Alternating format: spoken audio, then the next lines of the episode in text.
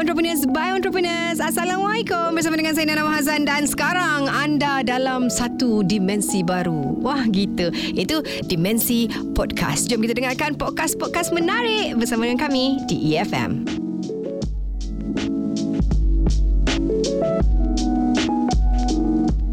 Seorang penggubah bunga uh, sangat penting dalam membantu pelanggan kerana mereka akan berperanan untuk menyampaikan perasaan uh, pelanggan tu kepada seseorang yang disayangi melalui bunga yang digubah dan pemilihan warna bunga ataupun jenis bunga, cara gubahan dan sebagainya banyak mempengaruhi hubungan antara pelanggan dan orang yang mereka sayangi. Oleh itu, bisnes dalam bidang ni tak boleh dipandang ringan kerana selain dari peranannya untuk mengeratkan hubungan dan menceriakan sesuatu majlis, perniagaan ini juga turut menyumbang ekonomi setempat. Ha, jadi kalau anda fikirkan anda memang minat dengan bunga, memang kalau hari-hari tak tengok bunga tu rasa tak tenang, mungkin anda lah usahawan bunga. Boleh mulakan, okey? Ramai sebenarnya usahawan yang terlibat dalam bisnes ini bermula dengan suka-suka dan juga hobi. Ha, usahawan bunga ni kan. Tetapi apabila menyedari ianya uh, boleh mendatangkan keuntungan berlipat ganda, ia menjadi satu bisnes yang serius. Malah bisnes ini juga uh, sering dikaitkan hanya digemari oleh uh, kaum wanita saja. Ha juga silap okey. Kerana ada juga lelaki yang berminat menceburi bisnes kedai gubahan bunga dan sekejap lagi kita akan membincangkan dua isu ya berkaitan dengan bidang bisnes ini dalam segmen Let's Bincang. Let's bincang.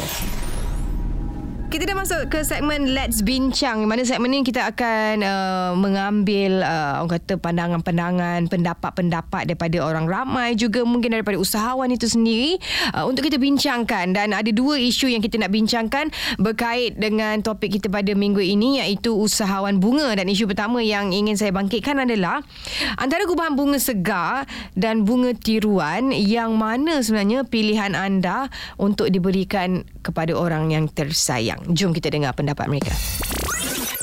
Saya pilih bunga tiruan sebab dia tak mati lepas tu. Sekarang ni pun bunga tiruan dah macam bunga real dah. Saya suka pilih bunga segar sebab bunga ni fresh. Okey, kita dah dengar dah tadi satu isu lah ataupun satu benda yang kita nak bincangkan ah, antara gubahan bunga segar ataupun bunga tiruan yang mendapat pilihan. Dan untuk soalan kita yang kedua adalah uh, kenapa orang ramai sanggup berbelanja untuk membeli jambangan bunga segar untuk orang tersayang sedangkan ianya tidak kekal lama berbanding dengan bunga tiruan. Apakah sebab reasoningnya memilih fresh flowers rather than the artificial flowers? Apakah pendapat mereka? Jom kita dengar. Bunga segar ni Dia ada bau Lepas tu Bila kita pegang Rasa dia sangat nutrient Bunga segar ni lebih sentimental sikit. Lepas tu bila kita keringkan boleh juga jadi perhiasan buat kenangan. Baiklah itulah pendapat mereka kan dan sekejap lagi kita akan menemu buah seorang lagi pengusaha kedai bunga yang berjaya di segmen Jom Share. Jom share.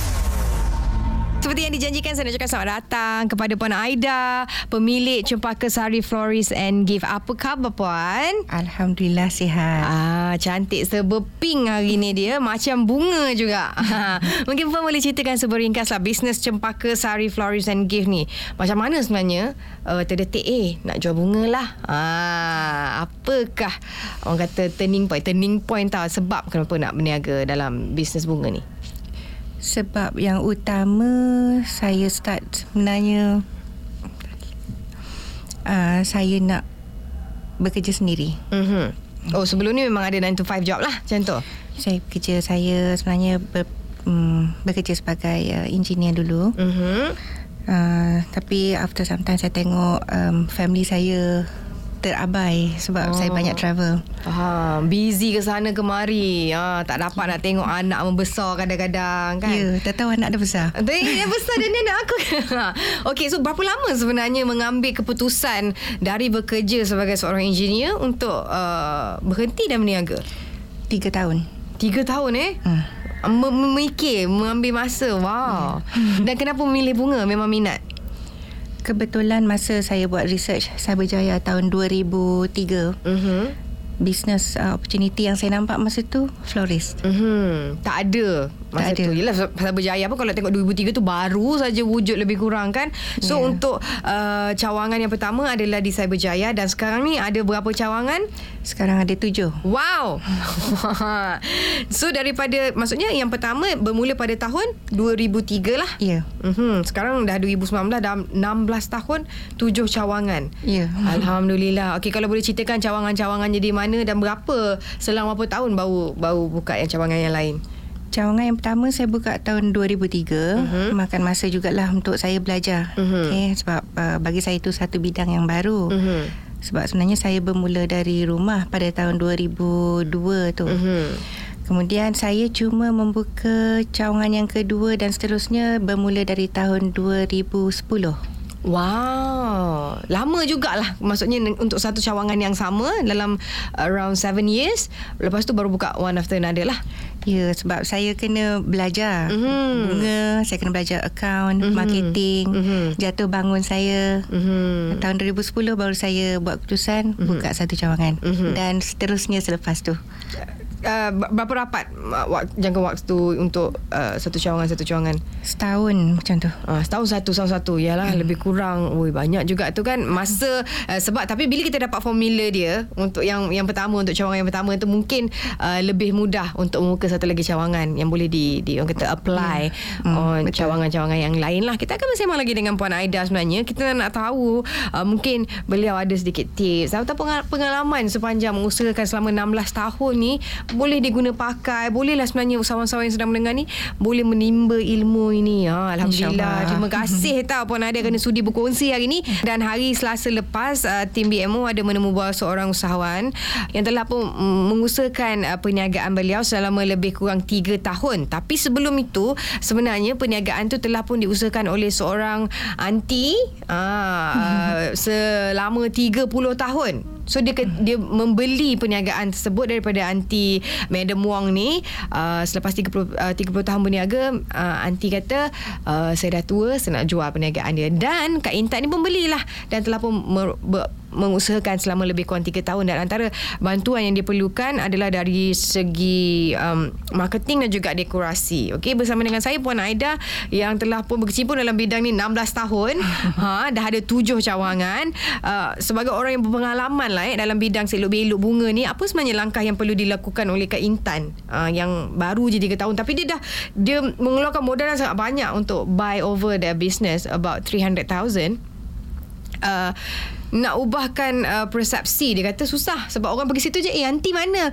Anti mana sebab tempat tu memang dah dikenali oleh peniaga tu sebab dah duduk situ 30 tahun.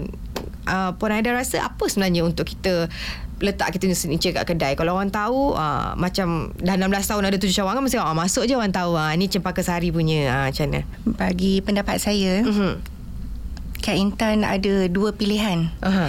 Sama ada dia nak continue legacy aunty tadi tu Mhm. ataupun dia nak revamp, nak beri nafas baru 100%. Uh-huh. So kalau dia nak continue, dia cuma cedok pakai balik lah. Uh-uh. apa yang ada lah Ya, yeah, betul. Tapi kalau dia nak revamp, uh, of course dia perlukan ilmu tu penting dalam Mhm. perniagaan. Yes. Tapi kalau kita kata kalau kita nak revamp dia memerlukan satu modal yang lain sebab dia kata dia dah spend 300,000 untuk semua stok-stok yang ada banyak dari dari manik dari ribbon sebesar-besar bunga pasu dan sebagainya kan mungkin dia ada pro and cons lah kalau kita tengokkan uh, sama ada untuk meneruskan Yeah. ataupun revamp total Uh, kalau untuk uh, kedai uh, Puan Aida sendiri untuk Cempaka Sari tu konsep kedai tu macam mana sebab dia pun nak nak tukar konsep kedai tu mungkin dia tak dia rasa itu bukan identiti dia. Uh, kalau untuk Cempaka Sari pula identiti ni dicari macam mana masa tu. Sebenarnya dia sangat bergantung kepada uh, lokasi kedai itu sendiri. Oh, lokasi Okay. okey. Ya, sama ada kedai tu di tempat um, mall uh-huh. ataupun dia di um, lot-lot biasa uh-huh. ataupun dia ber, sangat bergantung pada apa di sekeliling kedai tu. Mhm. Dan juga sangat bergantung kepada trafik yang ada di kawasan tu. Mhm. Uh-huh. Adakah dia yang muda-muda yang bekerja? Uh-huh. Mhm. So maksudnya look ataupun uh, tema untuk kedai tu sendiri bergantung kepada lokasi lah maksudnya. Ya, sangat bergantung. Ha. Sebab sedangkan saya pun walaupun saya ada tujuh cawangan, Mhm. tak semuanya sama. Sebab Oh. saya kena ikut rentak customer saya. Oh wow. Oh ingatkah sa- se- dalam company atau syarikat yang sama dia mesti ada macam bukan SOP lah dia macam konsep. Ah maksudnya uh, Puan Aida memang berbeza-beza mengikut lokasi untuk setiap cawangan. Ya, sebab asasnya kena sama. Mhm. Ya, uh, SOP kita tetap sama. Aha. Tapi dari segi um, jenis-jenis uh, stok yang kita load dan Aha. juga design, Aha. setiap uh, cawangan sebenarnya mempunyai uh, pelanggan yang berbeza, cita Mhm. rasa uh, yang berbeza okay. dengan nilai untuk membeli yang berbeza. Okey, jadi kat sini mungkin Puan Intan boleh tengok uh, pattern pembeli tu kat mana dan bolehlah uh, decoratekan uh, kedai tu mengikut apa sebenarnya yang orang suka di kawasan tersebut. Betul. Uh, katalah contohlah kat kedai dia banyak yang membeli untuk uh, barang perkahwinan. Uh, mungkin Ya. dekor dia ada lebih ke ke arah itu. Ya. Uh, dan sebagainya lah. Jadi itulah kita kena buat mungkin dalam masa 3 tahun mungkin dah dah boleh tengok dah uh, orang kata pattern pembeli di kat sana. Biasanya kalau Puan Intan tu ada mentor, Mhm. setahun tu dah boleh dah. dah boleh baca dah. Mm-hmm. Ah ni lebih kurang macam mana kan? Yeah. Ah okey jadi harapnya apa yang dikongsikan ni dapatlah membantu dia dalam memilih uh, sama ada nak mengekalkan dekorasi yang ada ataupun tukar yang lain Yeah. ataupun macam mana sebenarnya untuk uh, dia mendapatkan identiti untuk identiti untuk kedainya yang terbaru. Alright, mungkin Puan Aida boleh kongsikan strategi marketing yang paling sesuai uh, untuk bisnes kedai bunga uh, Puan Aida yang mungkin boleh diguna pakai untuk usahawan yang lain. Ah, Okey, um, macam ni. Bila kita berniaga sebenarnya uh, motif kita yang paling utama ialah selesaikan masalah pelanggan. Okey. Apa masalah pelanggan kita? Mm-mm. Ada yang malas nak keluar, nak datang kedai order, ada yang tak ada idea apa nak buat. Mm-mm. Jadi kita selesaikan masalah dia. Mhm. Itulah strategi marketing Itu je. Sangat mudah. Oh, okey tapi Uh, kau kata kalau pengguna tu seribu satu masalah yang dia orang ada. uh, kan jadi strategi ni kita mesti harus fokus ke atau kita uh, strategi marketing tu katalah okey uh, my strategy is I nak fokuskan untuk online je ke oh, online marketing begini mungkin offline mungkinnya begini ah maksud saya macam tu Uh, kalau kita memiliki outlet, Mhm. uh, online tu adalah uh, sesuatu yang kita kena buat di luar target kita. Aha. Kita kena uh, kalau walk-in customer tu kita consider sebagai bonus sebenarnya. Ah, ah, okey. Uh, dan kalau kita nak gunakan media sosial yang ada itu uh, mungkinnya kita punya inisiatif. Mhm.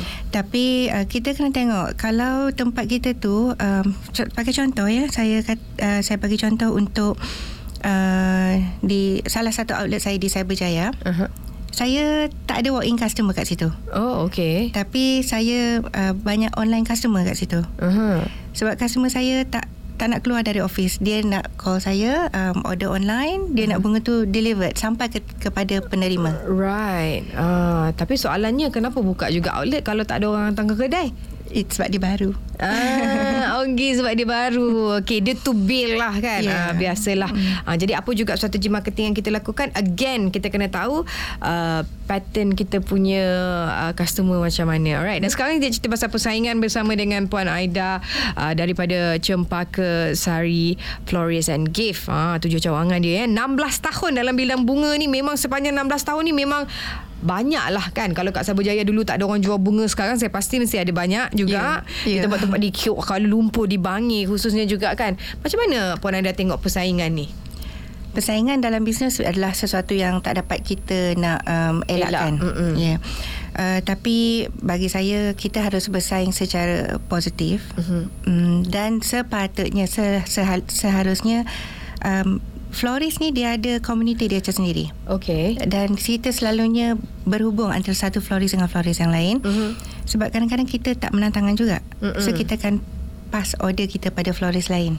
Right ha, Walaupun ada tujuh cawangan pun Tak pernah tangan Kadang-kadang tak cukup. Wah, maksudnya permintaan untuk bunga ni memang besar sangat potensi dia. Maksudnya permintaannya memang banyak lah. Ya, yeah, because Ah. dia florist for all occasions kan. Right, Daripada right. suka-suka sampai berduka cita, semua memerlukan bunga. Betul betul. Apa juga events uh, yang yang kalau kita fikirkan mesti kena ada bunga walaupun kita kalau bukan nak bagi je kepada orang untuk hiasan, Ya. dekorasi dan tentunya bunga akan uh, ada satu magic lah dekat bunga ni kan boleh menceriakan, boleh menggembirakan orang kan. Jadi Ya. sebenarnya persaingan dalam bidang bunga ni tidaklah besar because you guys still need each other dan orang kata ikan tu masih banyak di dalam laut. Ya, ha, boleh dikongsi-kongsi rezeki tu maksudnya. Ha, jadi tak adalah yeah. persaingan sangat. Dia persaingan lebih kepada kawan. Ha, Ya. Macam tolong menolong. Ya. Setuju. Betul, setuju. Right. Ada usaha kedai bunga ni kan tak dapat nak kembangkan bisnes mereka. Uh, satu satu outlet je forever kan. uh, sebab mengharapkan pelanggan dari kawasan setempat. Hmm, setuju atau tidak? Uh, benda ni sebenarnya um, sangat subjektif Mhm. sebab uh, boleh juga kalau kita cuma ada satu outlet Aha. tapi kita kena um, pandai memperluaskan Mhm. kita punya servis Mhm. sampai ke mana-mana pun sebenarnya Mhm, mhm. cuma kita perlu adakan link dengan floris tempat lain Mhm. kadang-kadang di luar Selangor pun saya tak terjangkau tangan Mhm. saya linkkan saja Mhm. Hmm, maksudnya uh, tak kisah kalau ada satu outlet but how you manage the business untuk okay kita dapat order daripada Kelang. Ah kita tak payahlah buka dekat Kelang maksudnya kan. Ah Ya, kita betul. kenal orang kat sana Ya. untuk mendapat order dan to get percentage ke Betul. daripada daripada uh, urus niaga tersebut. Jadi uh, sebenarnya kita jangan uh, limitkan kita punya uh, pemikiran. Uh, kita, kalau boleh mindset kita sebagai seorang usahawan ni kena kena selalu pandai pandai cari opportunity. Betul. Se- sebab kalau ikutkan walaupun bisnes bunga kecil lah kan. Mhm. Tapi sebenarnya setiap uh, quarter ataupun setiap tahun kena ada um, strategic marketing tu kena ada. Mhm. Strategic planning kena ada. Mhm. Sebab uh, occasion yang berlaku setiap tahun tu sama. Mhm. Tapi approach mungkin berbeza, Mhm. produk mungkin berbeza. Mhm. Itu yang paling penting lah kan Jadi kalau kita fikir Daripada kita bermula Kita fikir macam tu je Kita punya strategi planning kita Sampai lepas 4 tahun pun begitu juga kan And of course kita tahu Dalam dunia bisnes ni Everything is so fast Now dengan zaman sekarang Yang serba modern Teknologi canggih You need to be uh, In the loop uh, So kita kena juga dalam Dalam trend Semasa Ya. yeah. uh, Mungkin te- Bunga pun saya pasti Ada trend-trend dia kan Ya, Okay ya. kerja nak cerita pasal trend bunga Okey, dari segi trend memang tak dapat dinafikan. Dia berubah dari satu tahun ke satu tahun. Mhm. Design tu akan berubah. Kalau kita tengokkan sekarang ni sangat popular K-pop design. Eh, ada? Ya. Bunga K-pop design. Saya nak kena Google. Saya tak tahu macam mana rupa dia. Ah. Kalau dulu tu um, banyak orang cakap uh, Hong Kong design yang mm-hmm. gubahan bulat biasanya mm-hmm. orang bagi on stage. Mhm. Tapi sekarang ni gubahan separuh dan banyak gunakan elemen yang macam throw a design. Maksudnya dia tak ada spesifik uh, uh, simetri dalam design tu. Hmm, dia macam berceranggah-ranggah. Ya. Itu pun art juga sebenarnya. Ya. Ah, Dan jenis bunga tu sendiri?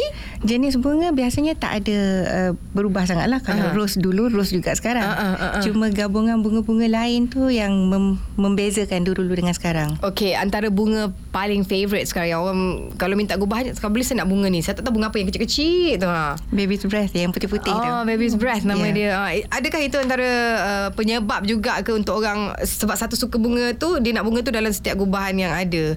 Uh, trend juga ke jenis bunga tu? Sebab ada sesetengah bunga dia memang uh, mahal. Mhm. Jadi uh, ada customer yang memang nak bunga mahal. Mhm. Ya itu bunga apa yang mahal tu? Um, macam lily mahal. Oh, lily lily. dengan roses adalah yang teratas lah. Aha. Uh, uh, tulips mahal tapi dia tak menjadi favourite. Oh, ya ke? Uh, sebab dia mungkin tak tahan lama dengan cuaca kita. Uh, uh, uh, uh, kena sejuk eh. Ya. Uh, uh. Dan uh, stok-stok bunga biasanya. Uh, sebagai seorang usahawan kena tahulah nak ambil stok kat mana kan. Supplier ni kadang-kadang tak boleh supply bunga yang kita nak. And adakah uh, macam Puan ada ada deal direct untuk supplier bunga overseas ataupun macam mana? Oh tidak, saya ambil semua daripada Kuala Lumpur. Oh, saya ada local. tiga, empat supplier. Okay. Hmm. And all in here lah. Tapi yeah. diorang ambil dekat mana? Uh, dia Ah, ambil dari overseas. Overseas lah Ya. kan. Ah, maksudnya ada orang tengah lah. Ya. Ah, itu lebih selamat lah sebenarnya untuk memastikan bunga stok bunga tu ada. Ah, InsyaAllah. Okey nasihat puan sendirilah untuk usahawan-usahawan kedai bunga ataupun mungkin ada yang berminat untuk menceburkan diri dalam bidang ini. Apa yang perlu diorang tahu? Nasihat saya bagi usahawan yang ingin menceburi uh, bidang uh, floristry ni, yang paling penting kena ada ilmu Mhm. um, ba- dalam banyak perkara Mhm. uh, se- daripada uh, floral arrangement, Mhm. um, accounting, uh, suppliers sehinggalah kepada uh, mengkaji kehendak pelanggan Mhm. dan yang kedua kena ada minat. Mm-mm. Kena juga minat kan? Mesti ada minat. Hmm, kalau tengok bunga menyampah macam mana? ha, nak bekerja dengan bunga betul tak kan? Ada orang memang tak suka bunga kan, tapi yeah. kena ada minat ke arah Yeah. itu. Ha, ha, Yeah. baru boleh. Itu yang penting. Dan apa agaknya mungkin orang boleh look out for antara cabaran terbesar dalam mengusahakan uh, perniagaan bunga ni. So dia masuk, oh aku tahu dah ni Puan Aida pernah sebut pasal ni. So dia uh, ready a bit. Apa agaknya cabaran terbesar? Cab- Cabaran yang terbesar bila uh, berkecimpung dengan bisnes bunga adalah um, bunga tu sendiri sebab Mhm. dia perishable kan. Mhm. So kena pastikan stok yang masuk tu harus habis. Mhm. Jadi kita kena setiap hari kita kena ada drive untuk pastikan stok yang masuk mesti habis. Uh-uh. Dia tak tahan selamanya tak macam Betul, bunga betul. plastik Betul, kalau kita uh-uh. pasal fresh flowers kan. Mm-mm. Jadi itulah kita kena tahu bila kita order sebanyak gini kita kena pastikan hari ni atau besok at least kena kena habiskan jual. Ya. Dan jangka hayat untuk fresh flowers ni paling lama berapa lama? Kalau dia dijaga dengan bagus, Mhm. mm-hmm. um, untuk penyimpanan saja kita panggil kita uh, simpan dalam uh, cold room. Mm-hmm. Uh, dua minggu dia boleh tahan. Wow, lama juga eh. Ya. Uh-uh. Baiklah, baiklah. Uh, nak cakap terima kasih kepada Puan Aida kerana sudi berkongsi pengalaman selama 16 Ya. Terima kasih. tahun dalam bidang ini yang mungkin boleh diguna pakai, boleh dimanfaatkan oleh anda yang sedang mendengar. Dan kalau lah kata yang mendengar ni kawasan-kawasan Saibu Jaya, kawasan-kawasan KL, Bangi dan sebagainya nak dapatkan uh, bunga-bunga daripada Cempaka Sari Florist and Gift, de, uh, macam mana nak contact? Ada Facebook ke Instagram dan sebagainya? Ya, kami ada Facebook, kami ada Instagram Mhm. dan boleh DM kami di sana. Mm-hmm. Datang ke kedai, Mhm. mm-hmm. disilakan. Okey, apakah nama Facebooknya? Facebook uh, Cempaka Sari. Cempaka Sari sahaja. Cempaka Sari Florist. Ah, Cempaka Sa- uh, Sari Florist. Jadi uh, list of outlet semua pun ada dekat situ lah. Ya, ada. Alright, thank you so much Puan Aida. Terima Alright, dan sebab ini kita akan ke segmen Zero to Hero. Apa agaknya perkongsian daripada kejayaan usahawan mana? Zero to hero. Dah masuk ke segmen Zero to Hero yang mana kita akan kongsikan kejayaan dua orang usahawan yang telah pun berjaya dalam bidang bisnes kedai bunga ni. Dan selain daripada Puan Nur Saida Abdul Ghani pengasas Cempaka Sari Florist and Gift yang telah berjaya eh dalam bisnes ini terdapat beberapa orang lagi usahawan berjaya dalam bidang ini. Antaranya adalah Rohana Abdul Hamid dan juga Azl- Azalina Othman okey? Uh, berpisah hampir 20 tahun sebaik menamatkan zaman persekolahan peringkat rendah. Dua rakan baik ini uh, sejak kecil tidak menyangka mereka dapat berkongsi pengalaman menubuhkan syarikat dan menjalankan perniagaan. Ha, biarpun mempunyai minat yang berbeza, ianya tidak menghalang mereka untuk bekerjasama dalam hala tuju untuk mencapai dan menjayakan cita-cita sebagai usahawan yang berjaya.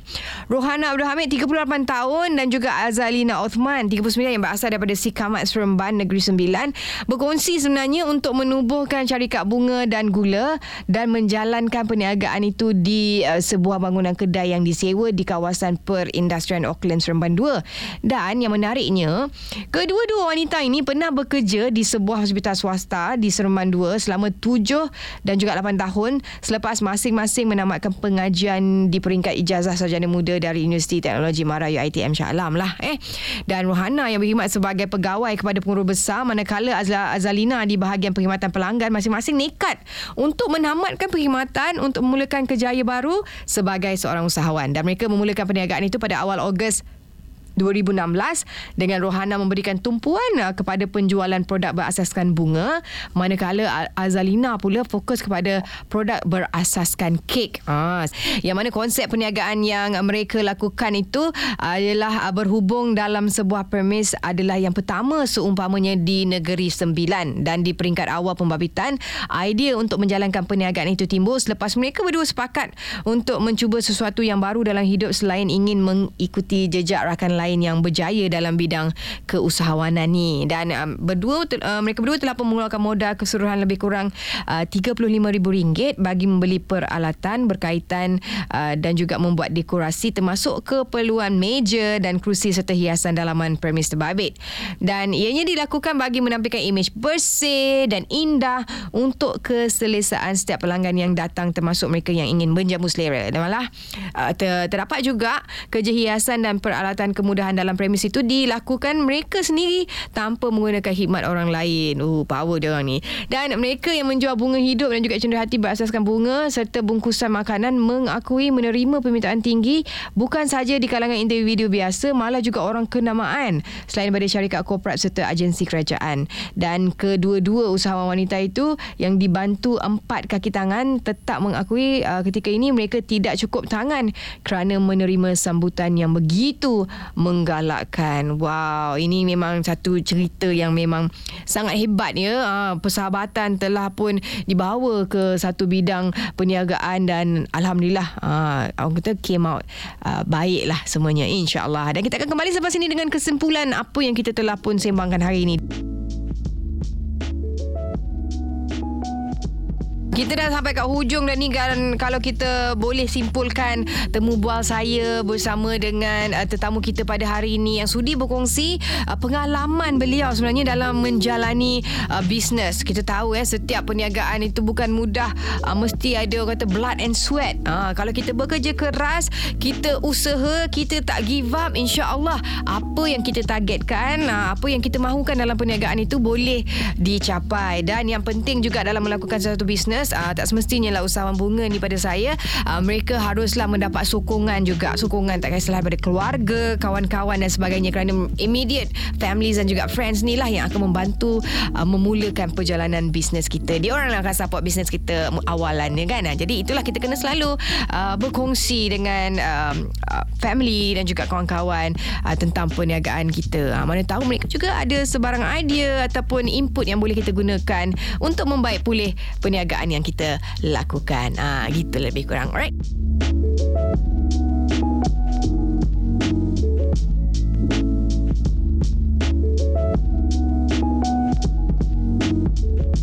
Itu dia antara yang menarik yang dapat kami sajikan untuk podcast kali ini. Pastikan anda terus scroll untuk dengarkan podcast-podcast yang lain. Tentunya menarik hanya di EFM for Entrepreneurs by Entrepreneurs.